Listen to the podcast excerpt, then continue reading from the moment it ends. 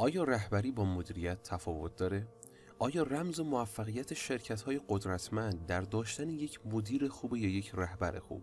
آیا در عرصه و دوران پرتلاطم و ناپایدار ما بیشتر به یک رهبر نیاز داریم یا یک مدیر؟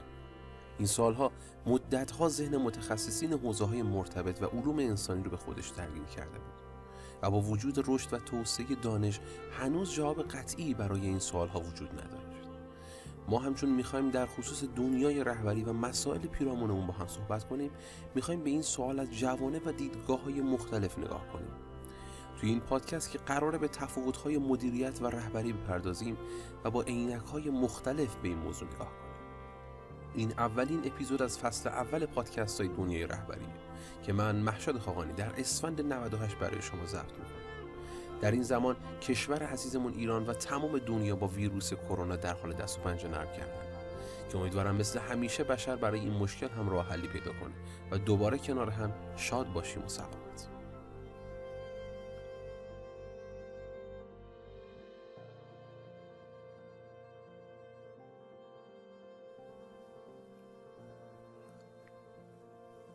رهبری با مدیریت تفاوت داره. اما نه به دلایلی که اکثر مردم فکر می‌کنن. رهبری یک چیز عجیب و غریب و عارفانه نیست. رهبری صرفا ربطی به داشتن کاریزما و یک سری ویژگی های ذاتی و خاص نیست. رهبری فقط محدود به افراد خاص نمیشه و لزوما رهبری برتر از مدیریت هم نیست. برعکس رهبری و مدیریت دو نظام عمل متمایز و مکملند هر کدوم دارای ویژگی های خاص و مهم برای بقا و رشد یک تیم و کسب و کارند برای اینکه بتونیم به تفاوت‌های اونا پی ببریم باید اونها را در دستبندی های مختلف مقایسه و تفسیر کنیم. برای مثال مدیریت علم مهارت غلبه بر پیچیدگی هاست ولی رهبری علم و مهارت برآمدن از عهده تغییرات مدیران مسئول برنامه ریزی و بودجه ریزی برای پروژه ها و فعالیت های سازمان و تیمند در حالی که رهبران مسئول جهتدهی به تیم ها و سازمان هستند. مدیریت مستلزم سازماندهی و تأمین نیروهای انسانی و در مرحله بعد ارتباط دهی منابع انسانی در قالب یک پلتفرم مشخص با دیگر منابع سازمان برای دستیابی به اهداف شرکت است. اما رهبری مستلزم همسویی بین افراد تیم و ارتباط بین انسانها به عنوان اصلی ترین محرک های اتمسفر و جو سازمان هستند.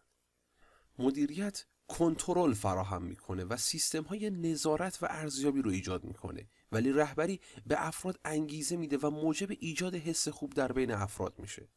مدیریت تلاش می‌کنه انجام کارهای تکراری هر روز و هفته رو برای افراد راحتتر و جذابتر کنه.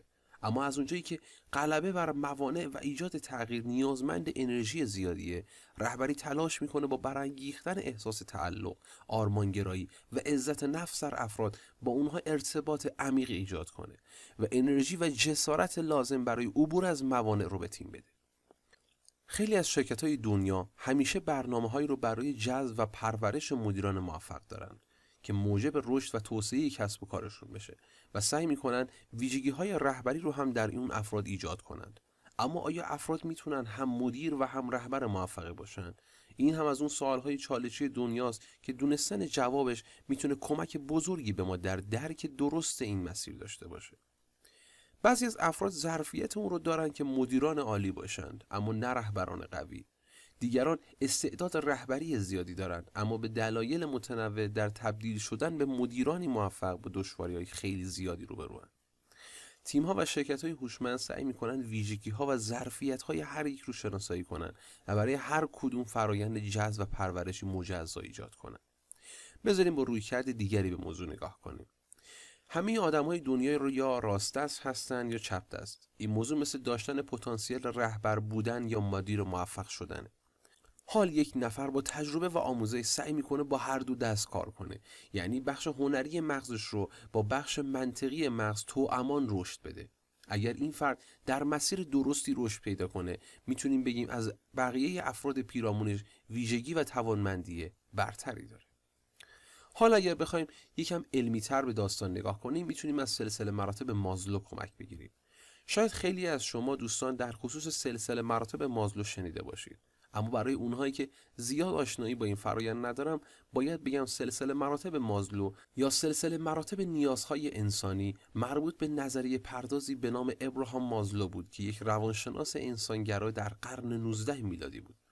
این نظریه اشاره به یک هرم می‌کنه که در پایین اون سطحی ترین نیازهای انسان مانند نیازهای فیزیولوژیکی مثل نیاز به آب، غذا، پوشاک، خونه و دیگر نیازهایی که تمامی اونها برای بقا هستند اشاره می. اما در بالای این هرم خودشکوفایی وجود داره که به معنای قایت نیازها و آرمانهای دستیابی انسان به اهدافشه حالا اگر بخوایم با در نظر گرفتن این نظریه به موضوع رهبری و مدیریت نگاه کنیم باید بگیم علم مدیریت در پی ارزای نیازهای پایین هرم مازلو و رهبری در پی ارزای نیازهای بالای هرم مازلو به زبان دیگر رهبری سعی در این داره با رفع نیازهای بالای هرم افراد یعنی همون نیازهای خودشکوفایی عزت نفس شرکت رو در مسیر رسیدن به اهداف قرار بده و مدیریت با رفع نیازهای پایین هرم افراد یعنی رفع نیازهای روزمره و تکراری افراد سعی در تشویق و انگیزه دهی به افراد برای دستیابی به اهداف سازمان باشه.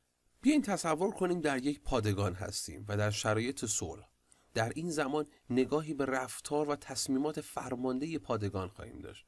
او در زمان صلح سعی می کند افسران و نیروهای خودش رو سر فرصت و بر طبق گزینش های اصولی و استاندارد انتخاب کنه. اون افرادش رو آزمایش می‌کنه و بعد از طی مراحل و کسب شایستگی های ارتقا درجه میده بهشون. اون سعی می‌کنه تمام ظرفیت های موجودش رو شناسایی کنه درک کنه و بین منابع مختلف ارتباط سازنده رو روی نقشه ایجاد کنه و برای هر چیزی یا هر اتفاق برنامه‌ریزی و پلن داشته باشه. بعد از بررسی های مختلف اگر همه چیز اصولی و عملی بود اون رو به مرحله اجرا در میاره. اون سعی می‌کنه برای بلند مدت برنامه‌ریزی کنه و تدارک ببینه.